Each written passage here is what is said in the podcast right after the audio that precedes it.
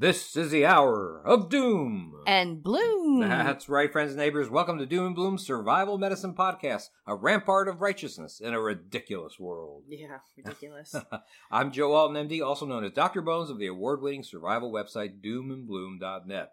And this is my wonderful co host, Amy Alton, also known as Nurse Amy. I'm an advanced registered nurse practitioner and a certified nurse midwife. I'm purveyor of quality medical kits at store.doomandbloom.net, plus co author of the 2022 Book Excellence Award winner in medicine, the fourth edition of the Survival Medicine Handbook. The essential guide for when help is not on the way. She's so smart that Jeopardy has to audition to play her. It's true. It's true. She's How do you come up with these? sharp things? as a knife. Absolutely. On this show, you're going to get the conventional medical wisdom, but you're also going to get the unconventional medical wisdom and absolutely free some random ravings from an unhinged old man chained to the microwave. I'm kidding. It's me. I'm not chained to anything, but our love for Not my yet. but my love for our country. yes, That's right. that's true. Me too. you want to hear all this great stuff? Well, you're going to have to listen to this. I'll say it as fast as I can. All information and opinions voiced on the Survival Medicine podcast are for entertainment purposes only and do not represent medical advice for anything other than post-apocalyptic settings. Wow. We strongly urge our which you interrupted me. we strongly urge our audience to seek modern and standard medical care wherever and whenever it is available. Or don't. It's not like there's a formula shortage or elementary Ugh. schools are being shot up or Ugh. There hasn't been a world war since, well, We're tomorrow. have, we have a grain shortage that's going to hit us, right? Yeah, that's right. So Because Ukraine and Russia apparently were huge Grain grain, suppliers yes. for the world. Yep. not just for their area or, or that side of the world, for the world, the world. That's scary. So that's the deal, guys. What are you going to do when hospitals are out of commission, when there's nowhere else to turn? I'm saying, I should say if, but I know if a lot of people believe hopefully when. not. Where does the buck stop then? Don't look now, but I see your family, friends, and neighbors pointing at you right now behind your back. So you better get off your duff and learn some stuff. Maybe get some medical supplies. Amy, you know where to get some? I do. As a matter of fact, Doom and Bloom or store.doomandbloom.net. Right. Doomandbloom.net is the education and store.doomandbloom.net is the supplies All and education. Sounds great. Okay, let's see what we got here. Oh, you'll like this. A bill entered in California's state legislature has gone where President Biden's Disinformation Bureau couldn't. Bill AB 2098 gives power to the state's medical board to investigate and punish doctors whose advice and treatment regarding COVID 19 varies from the perceived applicable standard of care. The medical establishment now has disinformation authority, apparently, over others who dare to voice alternative opinions to their patients or even on social media. Consequences can be harsh, including taking away a medical license. Doctors on the West Coast should be dismayed, but not surprised by AB 2098. California's attempt to rein in misinformation is part of Big Brother's Ministry of Truth, but it goes against everything a young physician should be taught in medical school. It's important to teach the next medical generation to be objective, certainly regards to the current conventional wisdom. Even more importantly, each medical generation should question, seriously question, prevailing thought whenever appropriate. If medical professionals didn't have this freedom in the past, medical progress wouldn't have moved at the pace needed to meet today's challenges. California is making an effort to cancel a medical professional's right to think freely by creating a censor. Worse than that, it's a censor with the power to ruin careers. If today's practicing physicians on the West Coast fail to follow conventional dogma, they'll suffer the penalty. In activist communities, of which there are plenty in California, dozens of complaints are going to be entered against perfectly competent and caring practitioners who just failed to toe the line.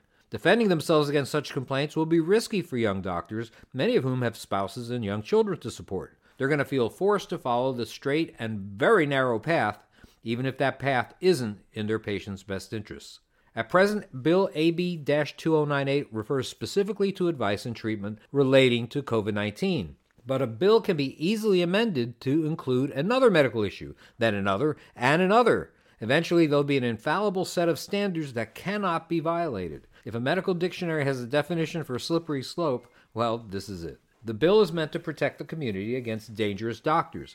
And yes, some doctors may be incompetent, even negligent. Some may have opinions that aren't supported by hard data. Others may offer questionable options as a cure all. No drug or procedure cures everything. and sweeping medical claims should always be viewed with a skeptical eye by doctors and by ordinary citizens. A medical board should scrutinize practitioners who make wild claims and take action when necessary to keep patients safe. What's going on in California, however, is different. AB 2098, that's going to have implications that are far reaching enough to set a precedent for other state and national organizations. Before long, there'll be one way to deal with a particular health issue and one way only. If the treatment accepted by the medical establishment doesn't work, well, what should a doctor do? Should they just shrug and walk away? Impossible. The steamroller of censorship has already started. The Federation of State Medical Boards, a national organization, has passed a misinformation policy of their own. They recommend that its members crack down on errant physicians. The CEO of the organization has been quoted in the LA Times as saying, It's incumbent upon physicians to keep up with what's permissible, what's approved, what's authorized, and what's not. Looks like this board wants to exert an iron fist authority over the entire country's physicians. Many media outlets like the LA Times would actually welcome a 1984 style medical ministry of truth, but I don't. I'm a retired physician who writes about strategies that might save lives in long term disasters. In these situations, the caregiver's options are limited due to a lack of a functioning medical infrastructure. So you have to be flexible and think outside the box. This means crossing into uncharted territory sometimes, territory that's off limits, at least to the medical powers that be. Something, however, is better than nothing. Theodore Roosevelt once said, Do what you can with what you have where you are. I wonder what the medical board in California would say about that. When the San Andreas fault unleashes the big one one day, will a doctor be reprimanded if all they had to splint a broken leg was a couple of sticks and a t shirt? Listen, there's more than one way to skin a cat. There might surprise even be more than one way to treat an illness.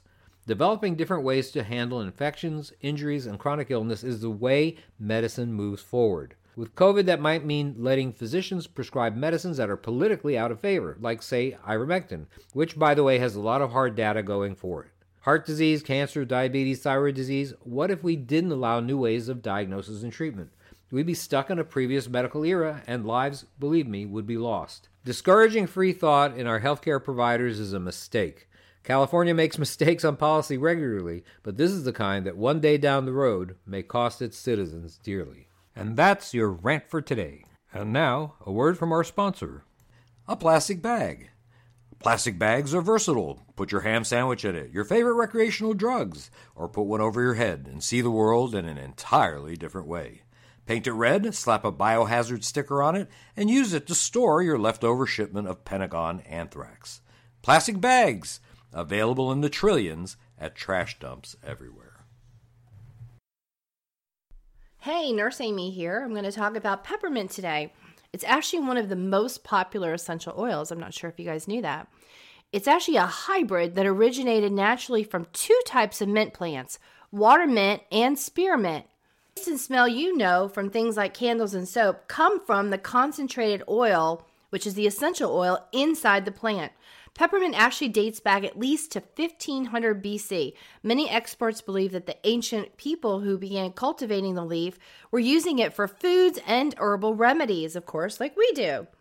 Peppermint actually gets its, na- its name from Greek mythology, and as legend goes, the god Hades was having an affair with a nymph named Minth. When Hades' wife found out about his infidelity, she turned Minth into a common plant that grew like a weed. Hades altered the curse, though. He left her as a weed, but gave her a sweet, calming scent to remind others of her presence as they walked over her. Archaeologists have actually discovered 3,000 year old dried peppermint leaves in the inner chambers of Egyptian pyramids. That's pretty crazy.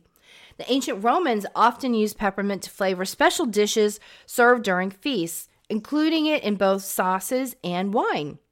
The decorative plant was also commonly presented on dining room tables. Noblemen were known to braid its long stems into festive crowns and wear them. Ancient Hebrews covered the floors of synagogues with mint on special occasions because of its pleasant and calming scent. So, how do we use peppermint? You can use peppermint leaf through tea, capsules, or as an extract. Peppermint oil comes in capsules and liquids. If you apply it to, to your skin or take it by mouth, since it's highly concentrated, be sure to dilute it and only use a few drops at a time. It can be toxic if you take too much of the oil at once. You can use it for a number of purposes.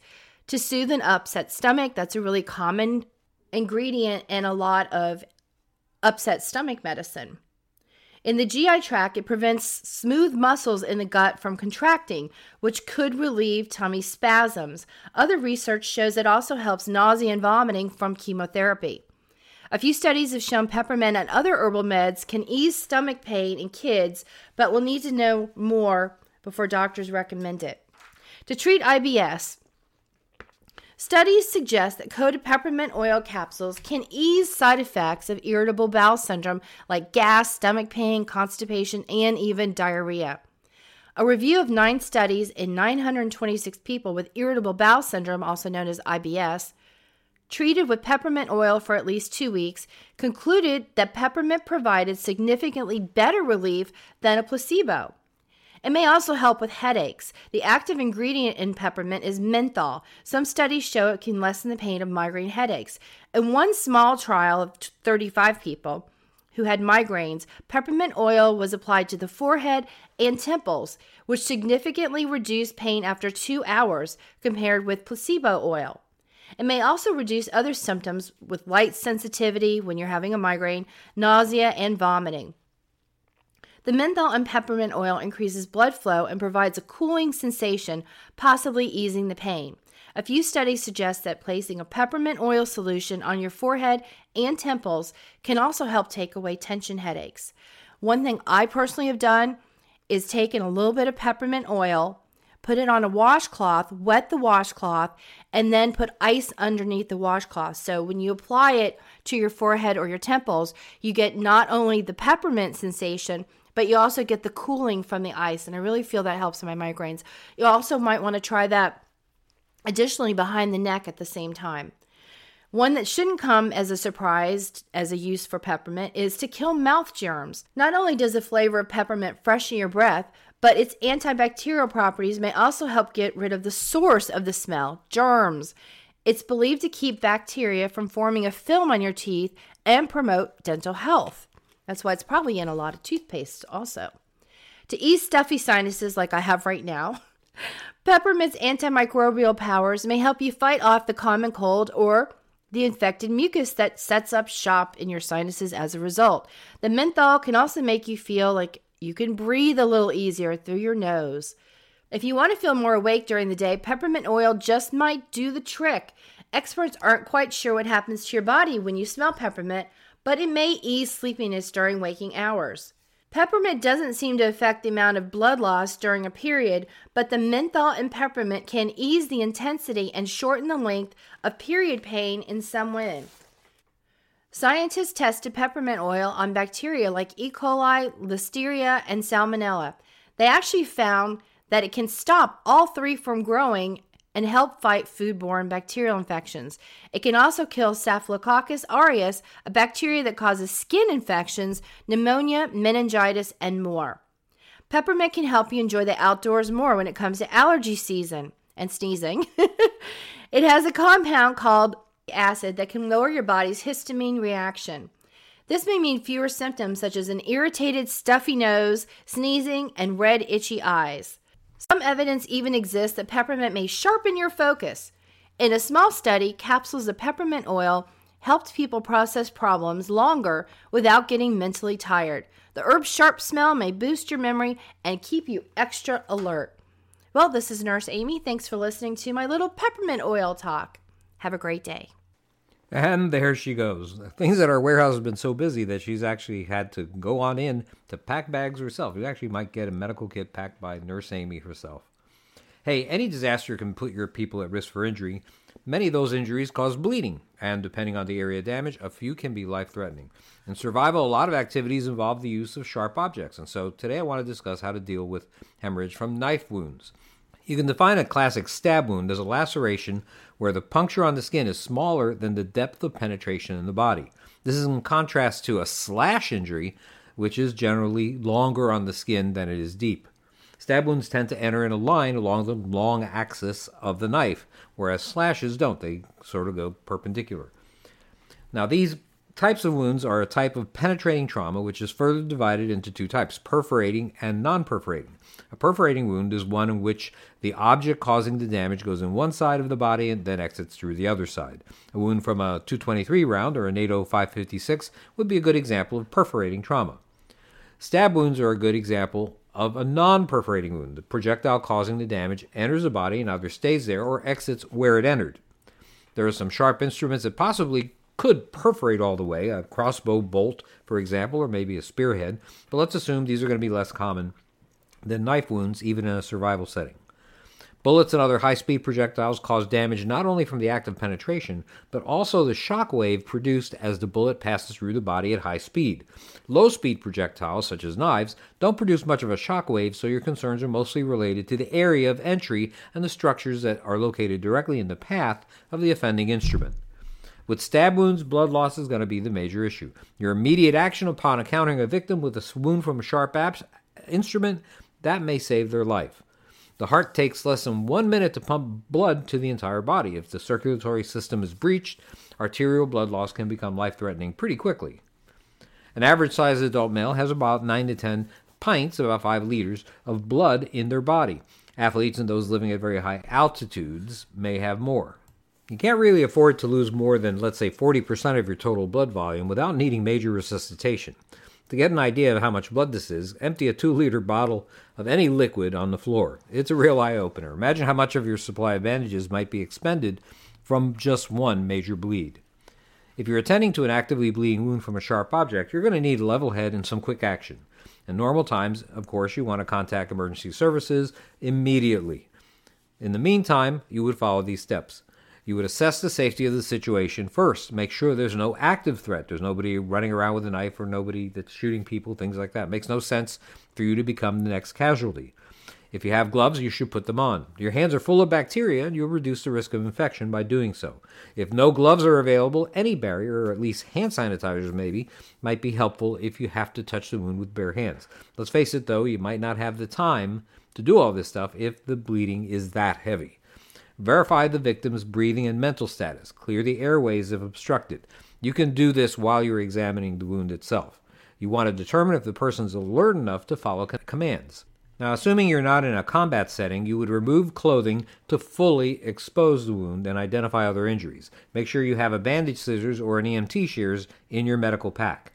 Now, if you are in a situation where you're under fire, let's say, or there's somebody that is going to threaten you with a knife, you want to try to abolish that threat if at all possible.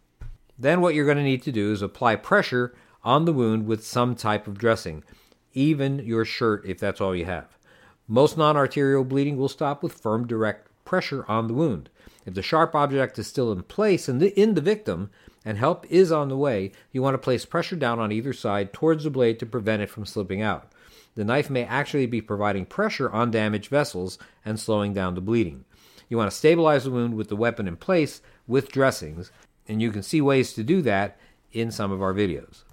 Now, if one dressing doesn't work and you don't have specialized blood clotting materials called hemostatic dressings, you want to place additional dressings on top of the first. So you just you know don't, don't take out the first one. You're just going to keep placing dressings on top of the first. So that's going to be different. If you do have a hemostatic dressing, I'll talk about that in a minute. You want to elevate the feet above the level of the heart and head, that's called the shock position, to increase blood flow to the brain and, and to the heart.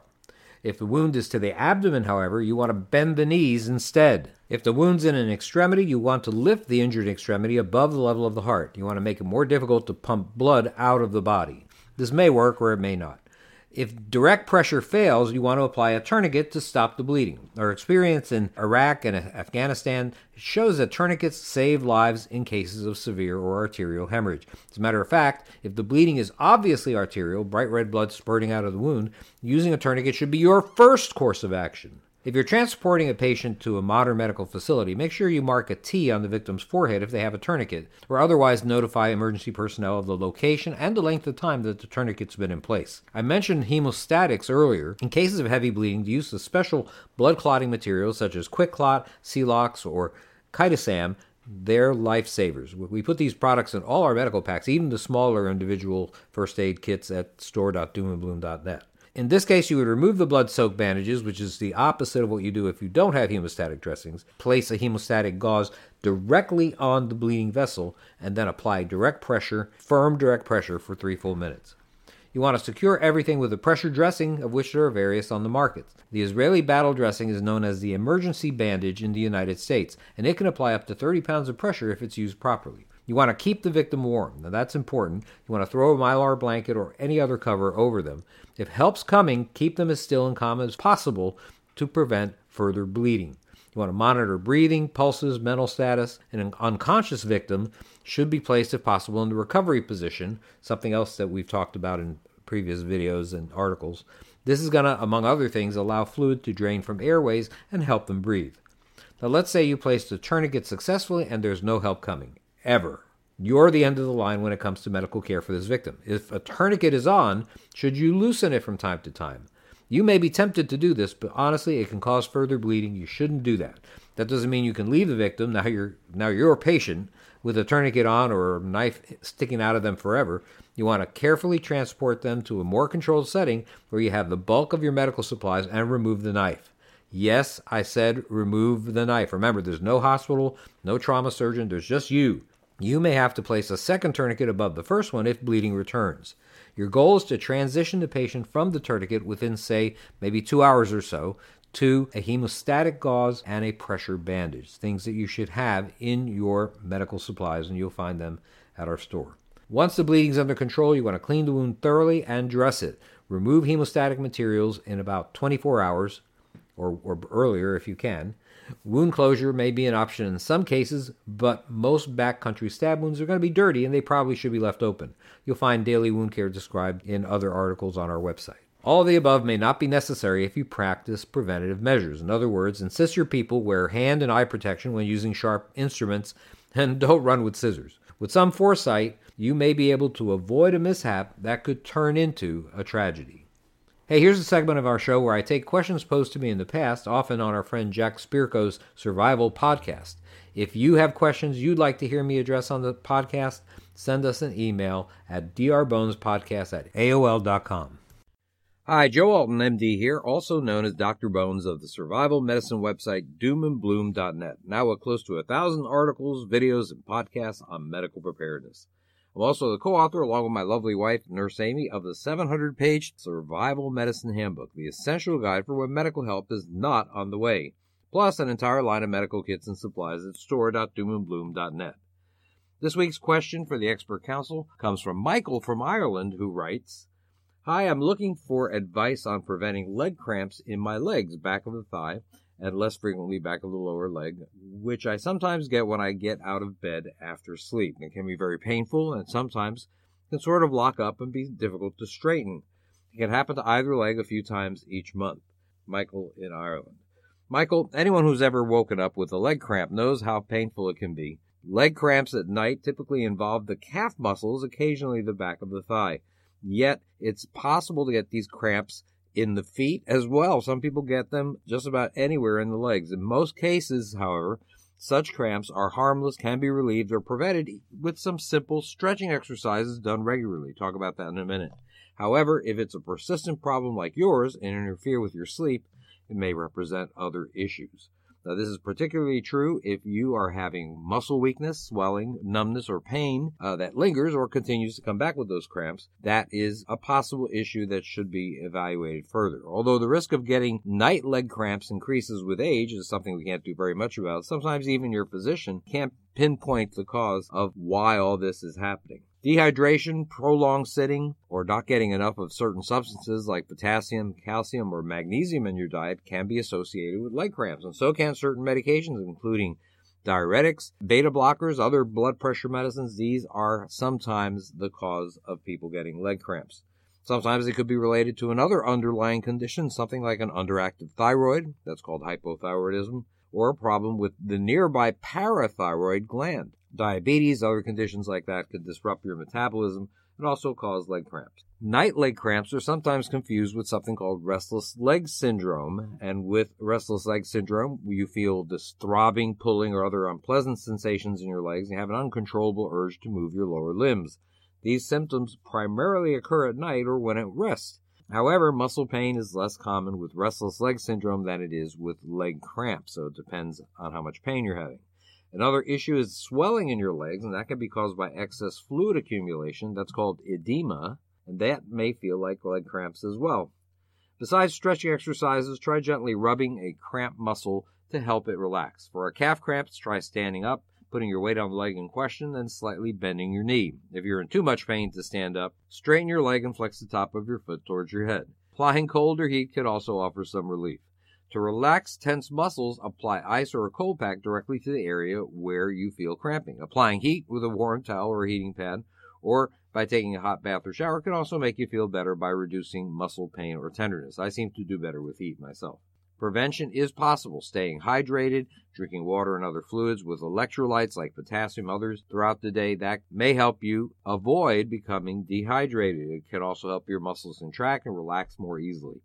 It's especially important to replenish your fluids when engaging in physical activity and to continue drinking water and other liquids after being active. Doing light exercise besides besides stretching, riding a stationary bike for a few minutes before bedtime, that sometimes can help prevent cramps while you're sleeping. Now, choosing the right shoes, wearing shoes that have very poor support, that can cause leg cramps.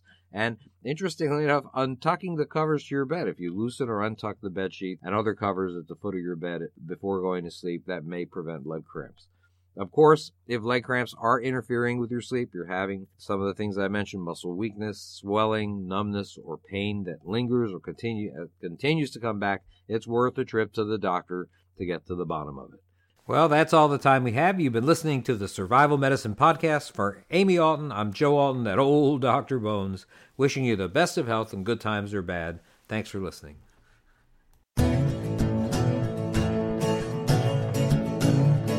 You've been listening to the Doom and Bloom Hour with medical preparedness experts Dr. Bones and Nurse Amy.